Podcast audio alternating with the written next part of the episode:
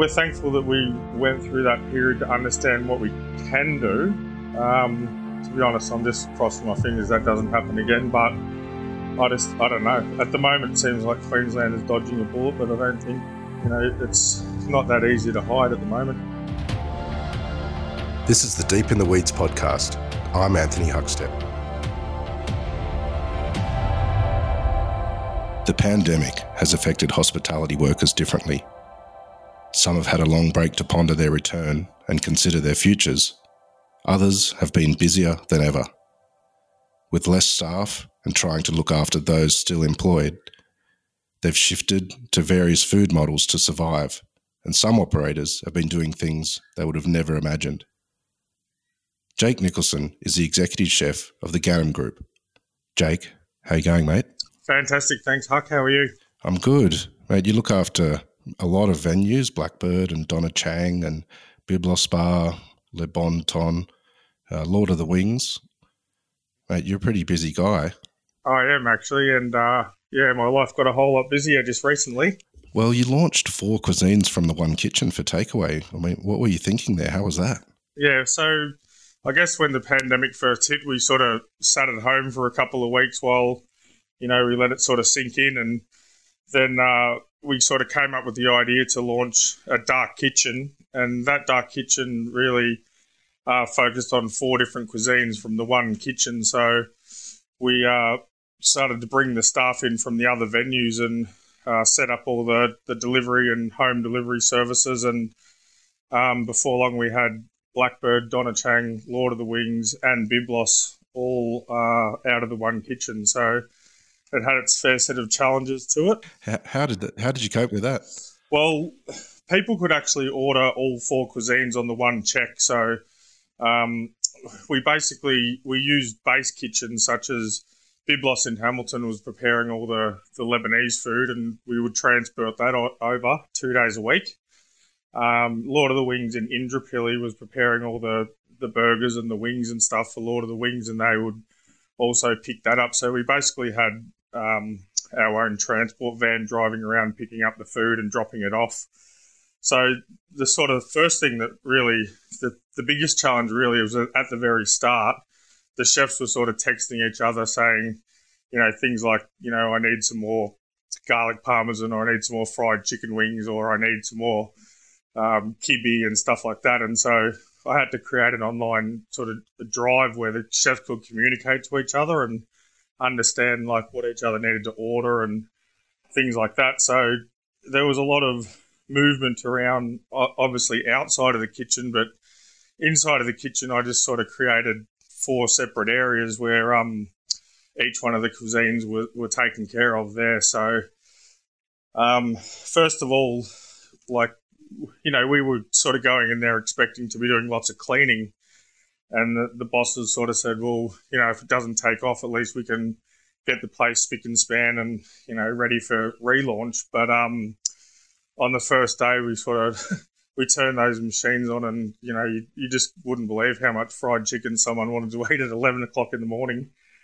So we were running around, but not only that, I guess you know the dynamics of the kitchen had really changed quite a lot because you know, the, the JobKeeper sort of meant that the most senior chefs were essentially working the least, um, given that we were all working for that, you know, 750 bucks. Um, you know, it was sort of the value was pro rata compared to how many hours you could work. So, you know, some generally the head chefs are all sort of working between you know 10 and 15 hours, but the apprentices, of course, were could uh, were able to work about 40 hours a week. But it just meant that the kitchens weren't you know, running as efficiently and, and obviously as dynamic as possible. So it just it meant, I guess, that people like me um, ended up, you know, receiving all the goods and cleaning the fryers and and doing that. So I think my my first thought really was okay, I'll sort of write all these menus and you know I'll I won't you know I'll, I'll probably do my one day a week or whatever and um, I sort of thought on the way in, well, you know, just because I'm getting paid a lot less money doesn't change the chef who I am. And um, that's when I just sort of put my head down and, and went for it because it was just a matter of sort of fighting to keep the business alive. And um, making sure that we came out on the other side with jobs still. What were the biggest challenges in the initial stages of that dark kitchen operating, given that you had to throw yourself in it so much? Well, I think, you know, obviously when the businesses first closed down, we were sitting with a lot of debt, you know, a lot of supplier debt. We owed people money, like I guess most businesses did. So essentially, we were, you know, trying to make a little bit of money and, you know, pay on a sort of a, a cash on delivery basis. So even though we were, you know, quite a large company, we still were faced with the same problems of, you know, a smaller business. So, you know, we were kind of ordering ordering our supplies and, you know, just I guess turning the kitchens back on alone, we sort of calculated that to turn on a kitchen like Blackbird was going to cost about two or three thousand dollars just in gas and electricity. So the running and startup costs were, you know, quite um, big and, and sort of paramount to our thoughts on how we were going to do things. So, you know, we started small and started ordering things bit by bit, and um, as we, you know, made some money, we were able to work the bills down. And I guess, you know, we had a lot of visa stuff and stuff that were out of work too. So, um, you know, we, we were lucky enough our owners supported those guys and, and put them back on the books. So, whilst the JobKeeper was covering the, the full time staff and, and the casuals here and there, the, the visa stars, staff, of course, weren't covered, but we were able to look after them. So, I mean, to be able to, we had our own delivery drivers as well. So we used a, an online platform and we rented scooters so our waiters could actually deliver food. Um, which also we had on our website, people were able to order food from the four different cuisines at the same time. So if they did order that, they could, um, yeah, have the food delivered to their house. So yeah, just I guess you know the different change and dynamics for the chefs that were in the kitchens, and you know ensuring that we still you know had a clean environment to work in, and that the goods were being received, and of course you know, it's not just about the chefs and the waiters. There's a you know, there's a big back of house team in the office and stuff as well that you know were out of work. Mm. So the kind of accounting side of things and the people paying the bills were a bit thin on the ground too. So we had to sort of change the way we did that. We sort of you know scanned through the invoices on a daily basis and ensured they were getting paid as well. Um, so I guess you know another challenge would be that the the restrictions, you know, they they kept on swinging around. So, you know, one minute we sort of had a lot of functions and stuff booked, and then you know, I think uh, the larger functions started to cancel away, um, and so we lost, you know, would have been about twenty thousand dollars in revenue, and then the following week it was sixty thousand, and the following week we were closed. So um, it takes a lot for a business of our size to wind down. So, you know, it, it's in, in excess of hundred, two hundred thousand dollars just to wind the business down um, to be able to close. So, well, it is quite a large group, and you employ about five hundred and fifty people. What how what was the impact on the staff? Well, I mean, obviously, no, no one had ever dealt with something like this before, so everybody was really just quite confused and I guess you know, we were sitting in a meeting as the, the senior managers, and you know, the bosses sort of said, "Well, you know, everybody stood down," and we sort of went silent for a while. And I said, "Including us," and he's like, "Yeah, including you guys." And um, we made announcements to the staff, and um, we obviously had fridges full of food, like stacked full of food. So we were able to, you know, give out as much food as we could to the staff, and we actually packed up a lot of food and took it off to some of our regular guests and things as well. Um, I had people working for me that they ran their own sort of outside catering businesses. So, strangely enough, I had companies calling me and they had stock sort of sitting at the airport, in fact, and um, they weren't able to sell it. So, they were just donating. Um, like, I had some beautiful king salmon that a company donated to me, and, and I took it round to my friend's house, and he was able to, you know, cook some home cooked dinners and gave him some lamb shoulders and things, and he was able to keep his business alive that way, and, and he's still doing that quite successfully now, which is good. Um, and then, yeah, the, the visa stuff. I mean, we all sat really, you know, in that sort of the unknown for a few weeks, and then, yeah, then the, the online, the takeaway platform started launching, and we were found ourselves more busier than ever then. When the first shutdown happened, do you remember how you felt at that time? Well, I just couldn't believe that you know the the world would never need a chef.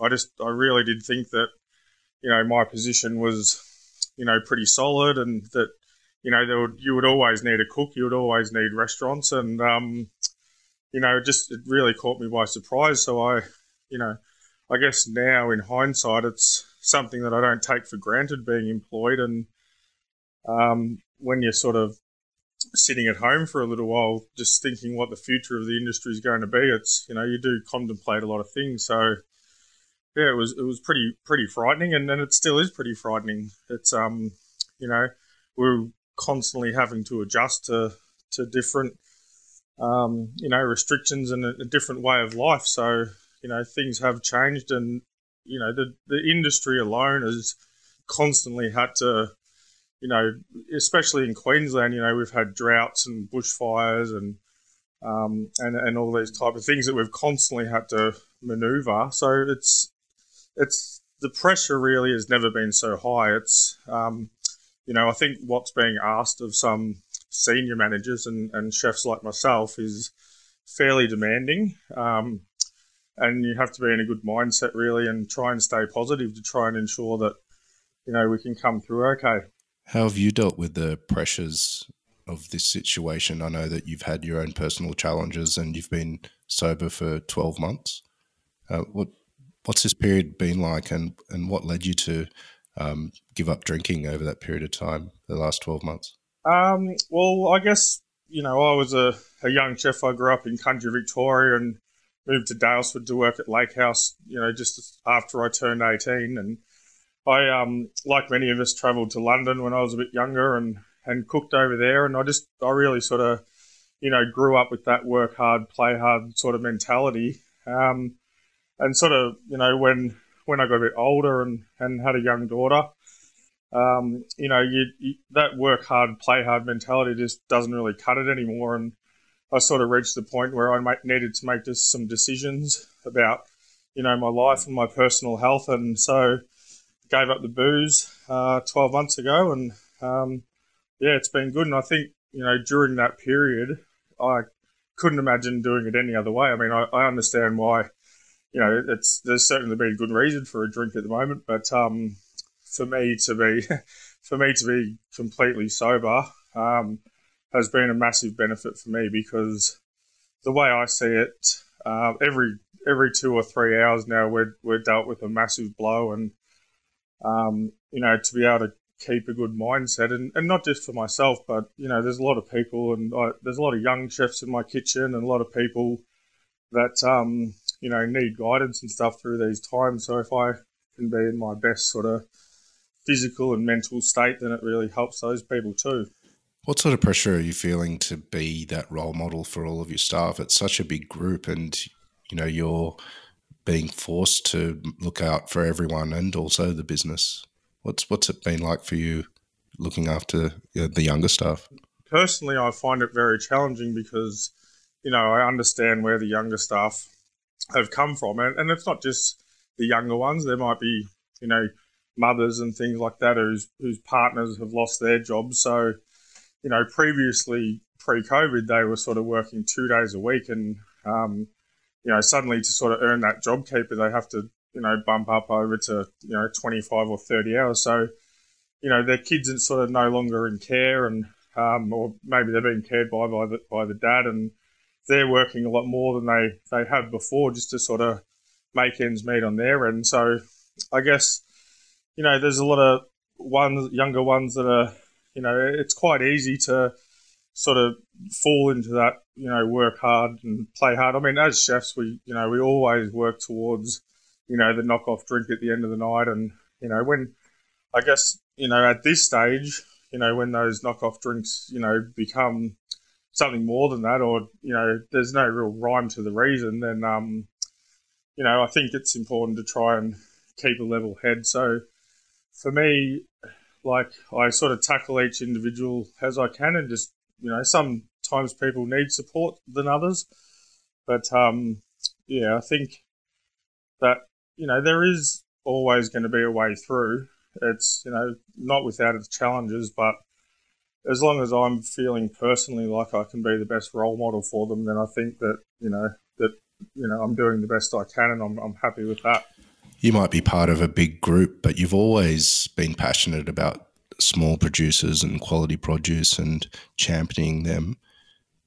How have they been during this time, and how have you been involved to help some of the producers that you have on your menus? Well, I mean, you know, they have really always been close to my heart. The the local producers and you know people I've worked with for you know many years. So when the sort of lockdown and stuff happened, there was you know producers reaching out to see if there was any way we could help um, them, and and vice versa. Some producers were calling me and um, you know offering me you know to say you know when it was kind of the apocalypse that I'd always have fresh meat for my family and and that sort of thing. So that was really nice and um, I guess when I had the opportunity to reopen the restaurants, even at the takeaway level, I sort of looked around to you know what producers I was using and who was perhaps a small producer and needed my support the most. Um, even if I could just put one of their products on,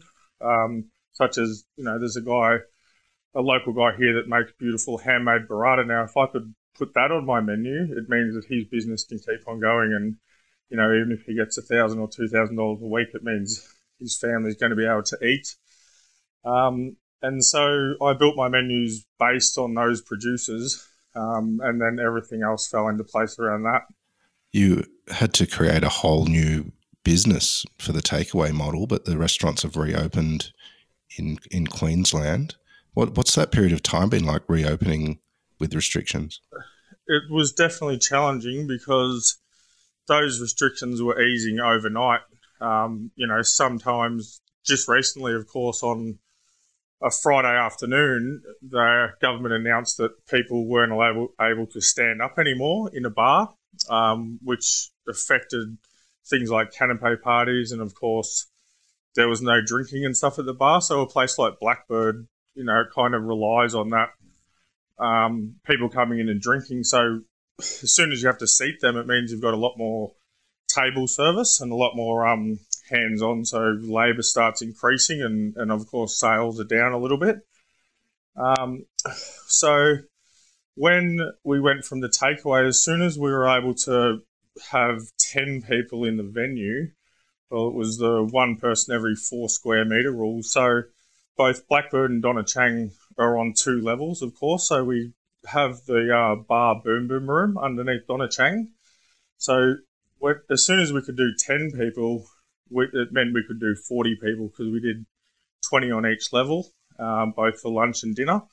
Um, and then we could do that for two sittings. So we could do 80 when that restriction eased. But then within two weeks, when that became 50, that meant that we could do closer to, you know, 150 covers if we had sort of restricted seating times, sort of double seatings at lunch and dinner. So it just to go from the takeaway, we we still had to continue offering the four cuisines, but we also had to offer, you know, in-house dining for um, uh, and um, yeah, it's it was challenging because we, we we were doing food that was sort of meant for takeaway, but then we also had to keep guests happy in the restaurant. Also, always in the back of my mind, we were, you know, another lockdown was looming. So, you know, the, you know, the guys and stuff that are in Victoria, um, you know, I really feel for them now because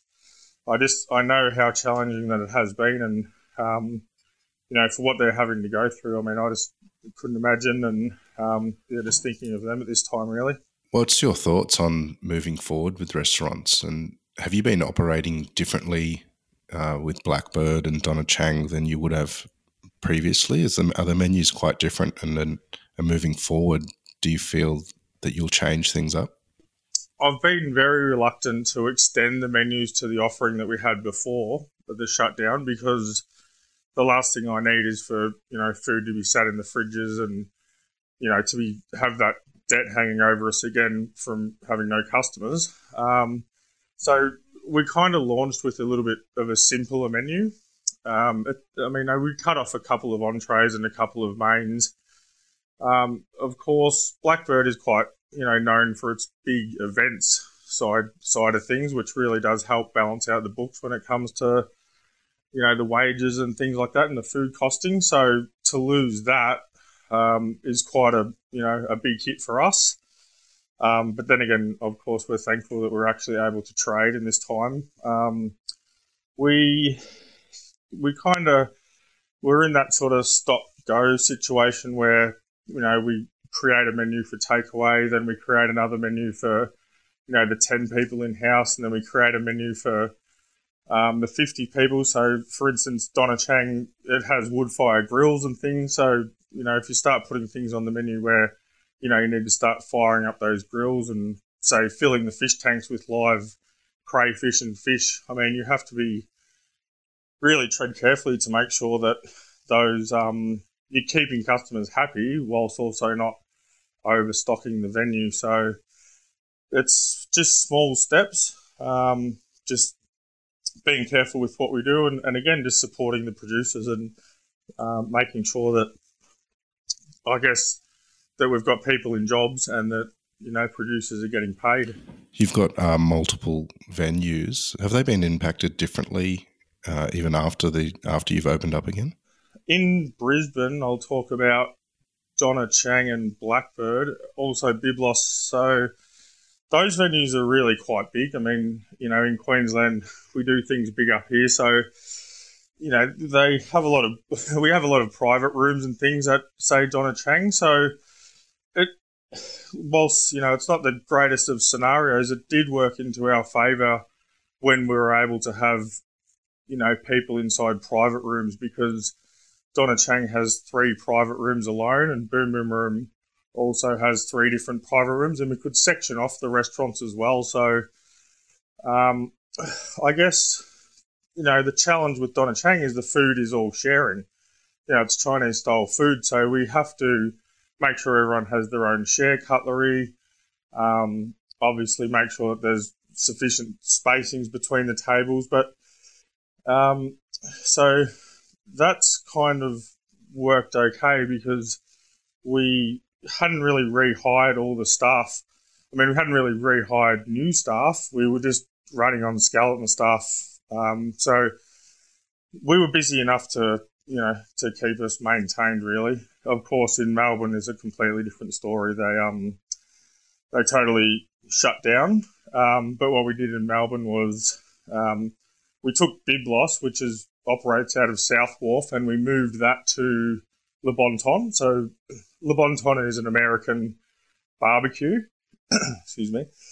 And we ran two cuisines out of that kitchen. So um, that's how we really sort of dealt with that one. So the Lord of the Wings, which we have three of those venues in Queensland, we actually did two cuisines out of all of those venues. So they were offering Lebanese food and American quick service restaurants, so burgers and um, chicken wings and, and milkshakes and all that sort of thing. So every venue was sort of, we just tried to do everything we could to ensure when those restrictions eased that we were able to open. So it just meant that we already had the kitchen, you know, the chefs were in the kitchen, they were, they were working, they were, you know, used to coming to and from work and used to prepping, and the kitchens were clean. We'd started paying producers. So, you know, when we got the phone call saying, right, you can do 10 packs now. We, we, we were kind of ready to go. Whereas I feel that a lot of restaurants who were unable to open, um, after, especially after three months, uh, it's, it's very, very challenging to, to do that. So whilst it was, it was kind of like, I was thinking, what the hell are we doing? Like going in there and running four cuisines at the end of that, what had happened. I knew that they'd made the right decision. So, you know, we're in work now. So that's the main thing. Well, you've had different takeaway models and multiple cuisines at, at the different sites as well. How does the takeaway model look for for the group moving forward, even with the restaurants open? I think that Donna Chang will continue to do some sort of takeaway food in some guys, um, as will Byblos. Uh, Blackbird, I guess, it, it served its purpose because you know we were still using the produce and getting the chefs to cook, but it, it probably doesn't hit home as easy as the Chinese food does. So, I mean, it did give us the firepower really to always launch back into that the moment that anything does happen. So, you know, while we have all the platforms ready to go, we understand what type of menus and things we need to offer. You know, the even the packaging and the way that the the delivery drivers, you know, enter the building and exit the building, and um, it, it actually, strangely enough, um, when those like the delivery platforms first went online, the docket rail was full. So it was the first, it was the first time in about two months that I'd just seen a full docket rail, and um, you know we were busy again, and uh, those dockets weren't just reading um, your Donna Chang food; they had a mix of all different cuisines on there. So you might be getting a, you know, corned beef and white mustard sauce from Blackbird with a, you know, buttermilk fried chicken burger and some wings, and then also a kung pao chicken from Donna Chang, all on the same docket. So the communication in the kitchen was sort of had to be paramount, and also just getting the things in the bags, like putting all that different cuisines and making sure the food was in the bags um, was, you know, a big challenge. I, I think that we're thankful that we went through that period to understand what we can do. Um, but I'm just looking to the future now. I'm just, you know, to be honest, I'm just crossing my fingers that doesn't happen again. But I just, I don't know. At the moment, it seems like Queensland is dodging a bullet, but I don't think, you know, it's not that easy to hide at the moment. What's it like in Brisbane at the moment? The Queensland borders are shut, and you know how important are the interstate and international travellers for venues like yours? Definitely, we've lost an element of the business um, like business people that are coming in for sure. People are in a celebration sort of mode at the moment, so we have a lot of people definitely coming back out to see their families, and um, we've probably lost that you know business businessman sort of Friday lunch type vibe, but certainly the venues are busy, um, and, and they're probably they're definitely busier than we've ever been really during a winter type period. So, um, you know, it, it's it's it's pretty good up here. Like to be honest, it looks it's kind of almost like normal. But um, you know, I'm reluctant to say that because I'm thinking of my brothers and sisters down in Victoria, and um, you know, I just hope they can come out on the other side. You mentioned earlier that you've never been busier, uh, and you also said, you know, you never thought that being a chef you know you'd have a problem finding employment or having a job. Uh, has this experience changed you and perhaps the role that you play as a chef beyond COVID? Um, yeah, I mean, I appreciated the time that I had home with my family. It was only for about three weeks, so um, I just, you know, I, I really did think that I would never be out of work. You know, I sort of, I've got a good enough resume, and you know, I'm passionate about what I do, so when you know when we first sort of heard of COVID and the I guess the Chinese restaurants started closing, or they you know people weren't going there, so they were struggling. I thought I will be okay here. It's it's um you know we're in the middle of the city and we started getting a couple of bigger groups cancel because Donna Chang of course is Chinese and strangely enough Byblos is actually where the cruise terminal is in in Brisbane. So we started getting people calling up and asking who was on those boats and you know cancelling and that sort of thing. So it um yeah it was a little bit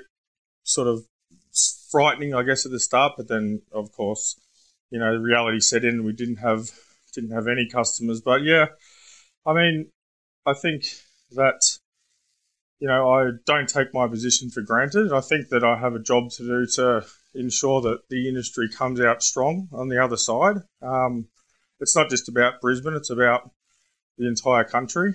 Um, and you know, I don't know exactly what it is I can do right now, but you know, I'll do everything I can to make sure that the industry of can bounce back from this in any way. You mentioned that you know the circumstances. It was good to find out what you're capable of in regards to a takeaway offering as a as a company. But you yearn for the restaurants to be back to normal when when the restrictions do ease and it's all back to normal. What what are you most looking forward to? Um, I'm just looking forward to you know being able to work with the the producers closely and you know focus on training, retraining the the young ones in the kitchens. Um, trying to get, I guess, a good work life balance, which is, I think, really quite important. Um, I think that I've always promoted the hospitality industry as a, a rewarding career and you know, I still stand by that. I just think that, you know, now we're going through a bit of a rough patch, but um, I want to sort of ensure that I can do everything I can to make sure that I sort of promote the industry as as a rewarding one and you know a good choice. Even though now it's um, yeah a little bit challenging for people, but like I'm still we still have people are enjoying being at work and you know they value their their role, they value what they're doing a little bit more, and you know, it's, it's nice to see that in the kitchen. So, yeah, I think that we need to look each other after each other and and you know dining out a lot more and supporting the restaurants and stuff that you know have probably been doing it tough and and making sure that yeah we all look after each other. Well, Jake, you've always been a hard worker, but you've gone to uh, pretty extreme levels during this time hopefully things ease off and you can get some time off again. Uh, we'd have loved having you on Deep in the Weeds. Uh, please keep in touch and uh, we'll talk again soon. No worries at all. Thanks a lot, Huck. Take care. This is the Deep in the Weeds podcast. I'm Anthony Huckstep. Stay tuned as we share the stories of Australia's hospo community, suppliers, and producers in search of hope during this pandemic. Special thanks to executive producer Rob Locke for making this all happen follow us on Instagram at Deep in the Weeds Podcast or email us at podcast at deepintheweeds.com.au. Stay safe and be well.